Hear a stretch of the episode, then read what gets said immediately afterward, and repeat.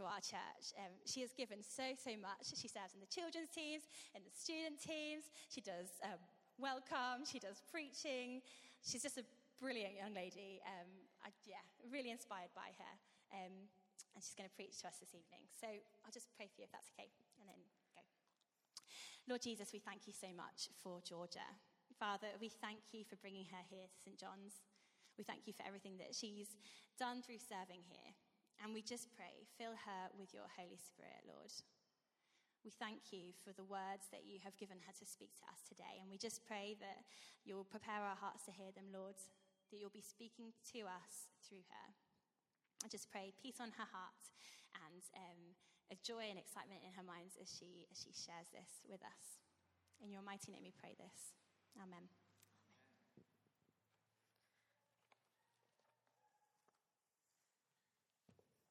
Good evening. Hi. So, um, a few weeks ago, I was at the leadership conference, which a few of us went to in the Royal Albert Hall. I think a lot of people here might have been there as well. And we um, had this most amazing time, and there was this amazing speaker called Craig Groeschel. Am I saying that right? Yeah. and he um, is one of the pastors of Life Church, which is one of the biggest churches in America. And he was telling us this story about how the first time he preached, his pastor asked him the day before if he would do it.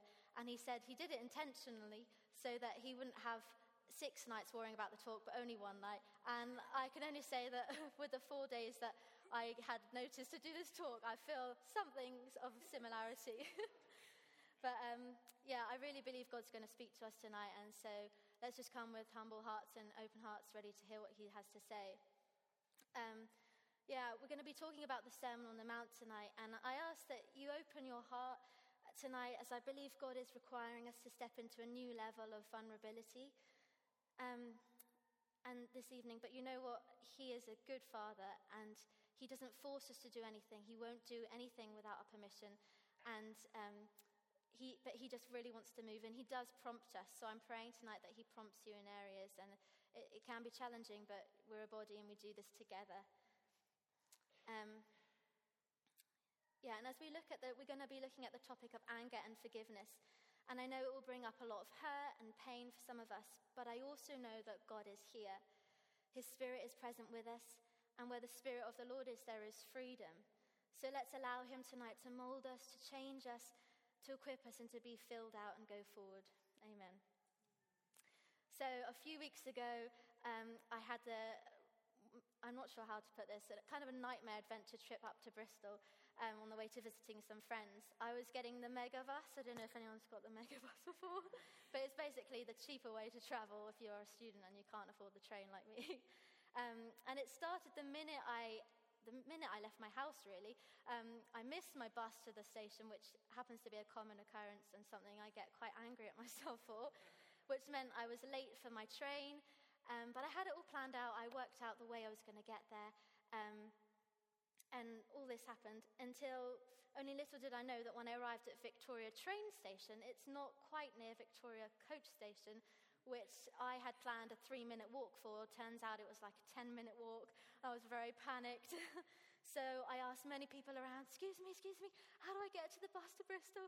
And they would just give me their long winded answers of, oh, it's just up there around the traffic lights and then just straight on. And I'm terrible at directions, so I was panicked by this. Um, and not to be dramatic or anything, but I felt like I was in a James Bond movie at this point. I was running, I was parting people out the way, sweat dripping down me. I felt like music was going. I was running and running and running. And I felt like I was, cross, I was risking my life crossing the traffic. I didn't care what my mum ever taught me about crossing the road. I didn't care. I needed to get on that bus. And when I finally arrived, I said, Excuse me, like, where, where's the bus to Bristol? And this lady was like, Oh, it's here, but you have to go all the way around this glass entrance. To which my face was somewhat not amused, and I was not feeling graceful and loving towards her. I had two minutes to get this bus, and I was on a mission. So I ran and I ran and I ran, and I wasn't sprinting before, I was sprinting now. Until I reached the destination, and it's kind of like an airport. There's like these glass doors that they lock you in, and then there's all these um, buses waiting. And there was about 100 people waiting, and I was like to someone, Excuse me, excuse me, how do I get on that bus? and they like took me through and we kind of he kind of announced it as we went through the crowds of people to the front of the door and we were we were banging on the glass door and like i need to be on that bus stop that bus stop that bus to which i didn't realize but the 100 people behind me were also going she needs to get on that bus. Stop stop. And i was like i didn't care. I just really wanted that attention of that bus driver um, until the final moment sunk in and i realized i wasn't in a love actually movie and this was reality and the bus driver drove off. To which the 100 people did the same reaction. and they went, oh, and I was so embarrassed because I suddenly realized I had an audience. And I was like, uh oh, um, turned my face around, and it was a mixture of um, anger at myself, frustration, and just utter humiliation. I was on the brink of tears. But I tell this story because I think all too often we get so fixated on our destination that we lose sight of who we hurt along the way. I think it's true to say that we are running, uh, we are increasingly running after I in this culture. What I want, what I need, what I must choose to make me happy. It might not be a bus that you're chasing, but we are all running after something. And you see, we know that God puts dreams and hopes and visions on our lives, and that He does want us to run the race of endurance for these things. But He never describes this as a solo mission. He created us as part of a family, one body that is united together.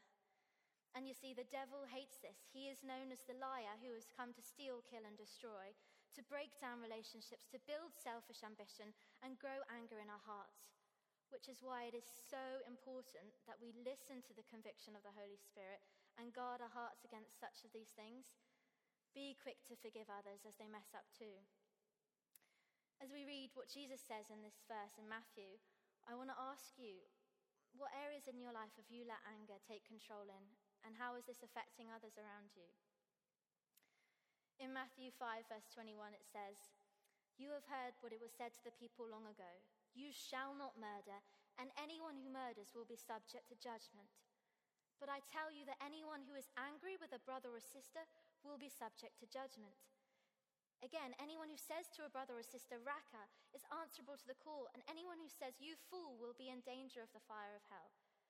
Therefore, if you are offering your gift at the altar and there remember that your brother or sister has something against you, leave your gift there at the altar and first go and be reconciled to them, and then come and offer your gift. Settle matters quickly with your advisory who is taking you to court do it while you are still together on the way, or your advisory may hand you over to the judge, and the judge may hand you over to the officer, and you may be thrown into prison. Truly, I tell you, you will not get out until you've paid the last penny. Wow, that's quite a lot to take in. But to get some context into what was happening here, um, in this part of Matthew, we're really seeing Jesus as a teacher as he delivers the famous Sermon on the Mount here. And here he warns us against the consequences of angers, anger and stresses unity within his followers. And how we are all equal in the kingdom of God, and therefore we must forgive one another. Here he lays down some very clear guidelines and foundations of how we are meant to live. And in our passage tonight, Jesus clearly states that we should not be angry with one another, or we will also be judged. And I don't know about you, but I often associate anger with an extreme violence, but we hear Jesus say that even talking badly about someone behind their back is just as dangerous. You see, sin likes to trap us to the point where we feel most alone and unworthy. We'll, while we'll sing about how good God is on a Sunday, come Monday morning, we're still stuck with the same issues, only feeling more alone because the enemy likes to isolate. It's one of his most successful tactics. If he can get you into a bad situation, that's half of it, but staying there and making you feel like you have no escape because you're so unworthy is just all of it. And Jesus is showing us that sin doesn't just affect the outward appearance or behavior, like murder, but it also affects our internal struggles. It affects who we are inside and it affects our hearts. But you know what? We're all carrying these things. We are all broken people. So why are we surprised when God speaks so boldly here into these issues? We've got to be honest and be vulnerable. And God says that out of this, the good fruit will grow. The spirit of oppression and guilt all too often gets its way in our lives. And, and I feel like we're a culture that we're so quick to take offense in this day and age. And I say that as someone who was part of the problem. The too often this leads to anger, and it doesn't matter if you're a loud, I'm going to cause a scene type of person, or you're a, I'm going to sit and dwell on what they said to me because I'm so mad at that person. God says it's equally the same. It's what's going on in our hearts. Anger is anger. And in order for us to move forward, we must recognize what is holding us back and repent. And in order for us to be like Jesus, we must follow his example, and only then can we be liberated through him. If we think about a parent or a child's relationship, there are always consequences to the actions. But for the sake of punishment, no. Always out of love and protection for their child and their relationship. And the same applies with God. We must honor him in the way we treat each other. And in this verse, he warns us that we may be thrown into the prison, and that is true for an earthly sense. But have you ever considered how it might be putting your mind and your heart into prison too? That is when you start sinning, it's all too easy to believe the liar instead of the Saviour who's come to help you. This is why we must protect and discern our hearts and renew our minds with conviction and face the truth, even if it feels like offense sometimes. Therefore, preventing the enemy from having any foothold or ground because we have a clean heart with God. It's therefore stressed in Proverbs 4, verse 20 to 27, and it says, Above all else, guard your heart, for everything you do flows from it. Keep your mouth free of perversity, keep, your, keep corrupt talk from your lips. Let your eyes look straight ahead of you, fix your gaze directly before you. Give careful thought to the paths of your feet, and be steadfast in all of your ways. Do not turn to the right or the left, and keep your foot from evil. And if we didn't already get the seriousness of protecting our hearts, we really see it here. The heart is the filter which the mouth speaks from. So, by guarding our hearts, we are protecting what eventually will come out of our mouths. And notice how we are told, above all else. And I don't know about you, but I, this isn't something I often prioritize, guarding my heart. But actually, it's the thing that when I come across a problem, it's the thing that I realize I needed to protect the most. Yet Jesus knew it was one of the most important because he knew the heart is where the place that life flows from. It's a bit like a dam in a river. Um, without the, with the dam, it's stopping all the water going through and eventually giving life to the land. And in the same way, we must be obedient in daily asking God to remove the things that are blocking us from entering and f- from God entering and flowing from our hearts. But particularly the harmful seeds like anger that can grow into dangerous weeds in our lives and you see, the minute that you agree with a bad thought in your mind, you, you kind of give it permission to give it root in, in your life somehow. And in, in, this is so important that we, we, we recognize this when God convicts us of these things. It's not that He's saying, I'm so done with you, I'm so angry with you, you're rubbish. It's saying, I can see there's this weed in your heart and I want to pull it out because I'm a good father who loves you and I've got good plans for you and to bless you and those around you. And I think that's often hard when, when we read verses like this, it's so challenging. But I want to encourage you that, that God wants to bring these things out of us for a reason. And in both verses, it stresses to us the importance of taming the tongue and our anger. Anyone who says to a brother or sister, Raca, which means empty headed or foolish, is answerable to the court. And he also tells us to keep your mouth free of perversity, keep corrupt talk from your lips. And there is a reason that it's stressed so much, because Jesus knew the easiest ways to cause division in a group of people is through harmful words. And believe me, I know that this is something to, one thing to preach on and another to actually live out in your life. Recently, I have been working on my final graduation film for university, in which I was directing, and it was by far the most, the biggest amount of responsibility I've ever had thrown my way, um, and leadership as well and I hadn't had much experience in directing. Um, and I had to carry not only the, the, vision of the film, but also the 10 people that I was managing behind me. Um, and while on the outskirts online or chatting to you in person, it sounds like, oh, everything's going so well and it's encouraging. And it was. But like anything worthwhile, there are always setbacks, there are always challenges, and these were hard to deal with. I realize um, I suddenly have loads of respect for leaders that had ever gone before me, and anyone that knows about working in a team, you know how much the leader takes on and actually how it's a group of people that do it together. It's not just one person.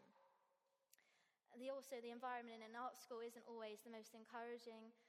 um, or collaborative, but I knew God that had re- really given me a love for the people around me and what He was doing in the people's lives. And I made a promise to God before the project even began that, yes, we would try and make the best film possible, but I really wanted to promise to God that no matter what, at the end of the day, at the end of the term, we would come out together as a successful team, that we would still stand together, that we would still be united, and that anything that the enemy tried to come against us with, we would not have, and we would continue together as one.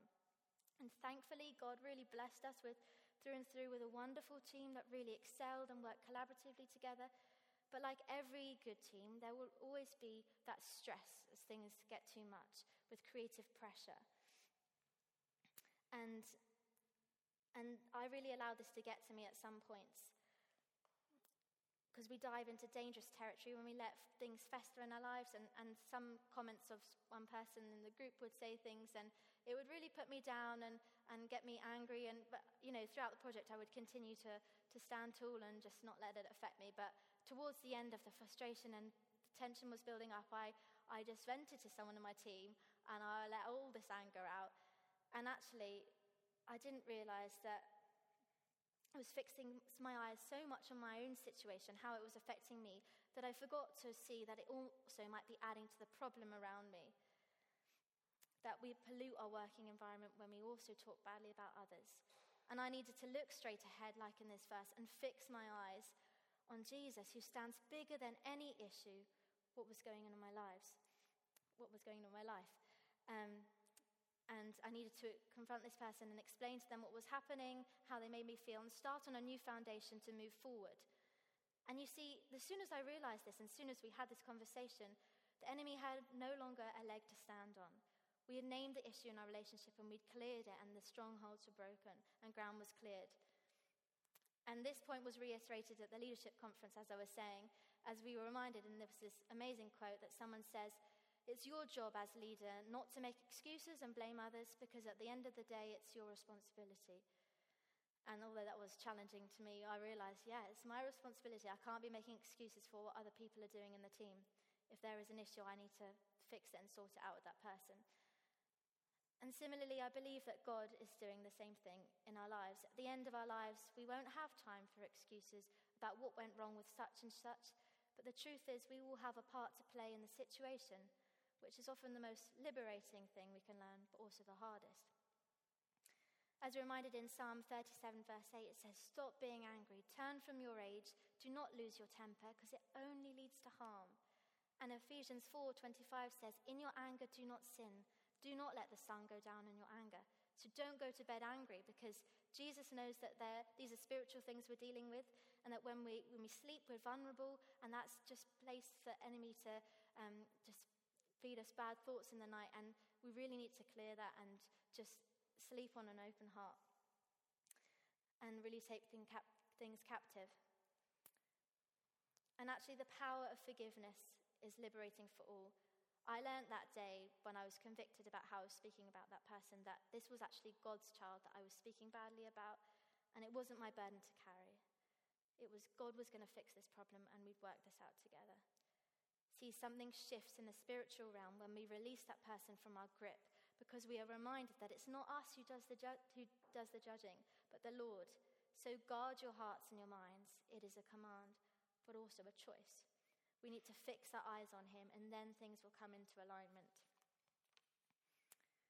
In the midst of your turmoil and your troubles, Jesus never says, Smile and put on a brave face anyway. No. He says, in this first verse, he says, Leave and go make the change, and offer that apology.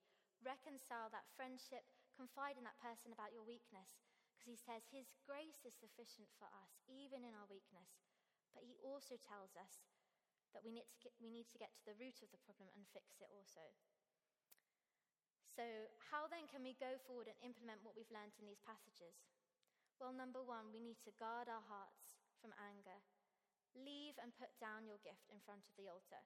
It's not just good enough that we sing songs of worship and thanksgiving to Him, even if you notice something's wrong with someone in your life or that situation. we, we often just get into habit of praying about it, which is good, don't get me wrong, and worshipping is good, but we also must take action. And that's what I think he's challenging us to do in this verse. The only way to get to the de- destination that God's planned in our lives, or the sat nav, is to follow the directions that he's put in. To look at where you're going, to fix our eyes on Jesus, even if there are roadworks and obstacles that come your way, because there will be. Hear his voice and don't ignore his words about bringing you into reconciliation. And no matter how uncomfortable it is, He is taking you to a better destination along with the people around you. And number two, as you fix your eyes on Him, allow, you, allow Him to change you. No matter how messy this looks, we are all broken. It says, Go and be reconciled with them. Go and make the first move. It's often scary to say to that person, Actually, when you said that, it upset me, and I, I realize this could be an issue in our group, and I, I really want to to move forward for the, for the good of us and for the good of the rest of the team. That is a scary thing to do, and the enemy would say that actually you're vulnerable and this is your weakness, but God doesn't say that. He says, This is your strength because out of this weakness, I'm going to shine, I'm going to bring breakthrough, and I'm going to bring transformation. So keep looking towards God and allow Him to change you and go and make the first move. And number three, then we can offer and come back and, and offer our gift of worship back to Him. Because what I'm trying to say is that we will, while we do sing songs at church, and that's really great, but God also wants us to worship with our whole lives and with our friendships and relationships too. And we come back and we give everything back to God. So let forgiveness be your most powerful weapon. And I'll tell you that in this world of corruption and deception, the strongest thing you can do in that business meeting, in that school project, in that university, is to forgive and allow His grace to transform you and the lives of people around you. I may only be a young leader and I'm starting out what I'm doing, and I have so much to learn in this field that I'm in at uni. But you know, one thing I'll never forget is that I cannot do it alone. I will never be strong enough, patient enough, brave enough to face this world, but Jesus promises never to leave me or you. He will guide you into the kingdom lifestyle. And my old pastor has this well known phrase in our church which, which says, We must strive to be adders and multipliers and not subtractors and dividers in the kingdom. Adders and multipliers that support each other, that encourage each other, that say, Hey, this is really challenging and I'm not doing so well in this, and this, I'm having a problem with this person at work. But we believe that when the power of God comes in, nothing is impossible. There is hope always. Believe me, I've had many technical issues over the last few weeks with getting films submitted, but God always comes through. And it's, it's staying steadfast and strong and hopeful in those storms where God will really bless and honor you in that. So let's live, our let's live our lives in a way that highlights our faults and fears, which is contradictory to the world, only to reveal that Christ's strengths are behind us for his glory now and forever. So, why don't I invite the worship team to come out and we're going to go into time of ministry now. And if you're new to, to this place tonight, this is just where we're all just going to stand. Um, and as we stand, we're, we're going to um, listen and wait on the Lord and see what He wants to do and, and speak to us because there are powerful things that we've been dealing with tonight and we really believe God has some insight. So I'm going to invite Lewis and Claire as well back up as the worship band continue.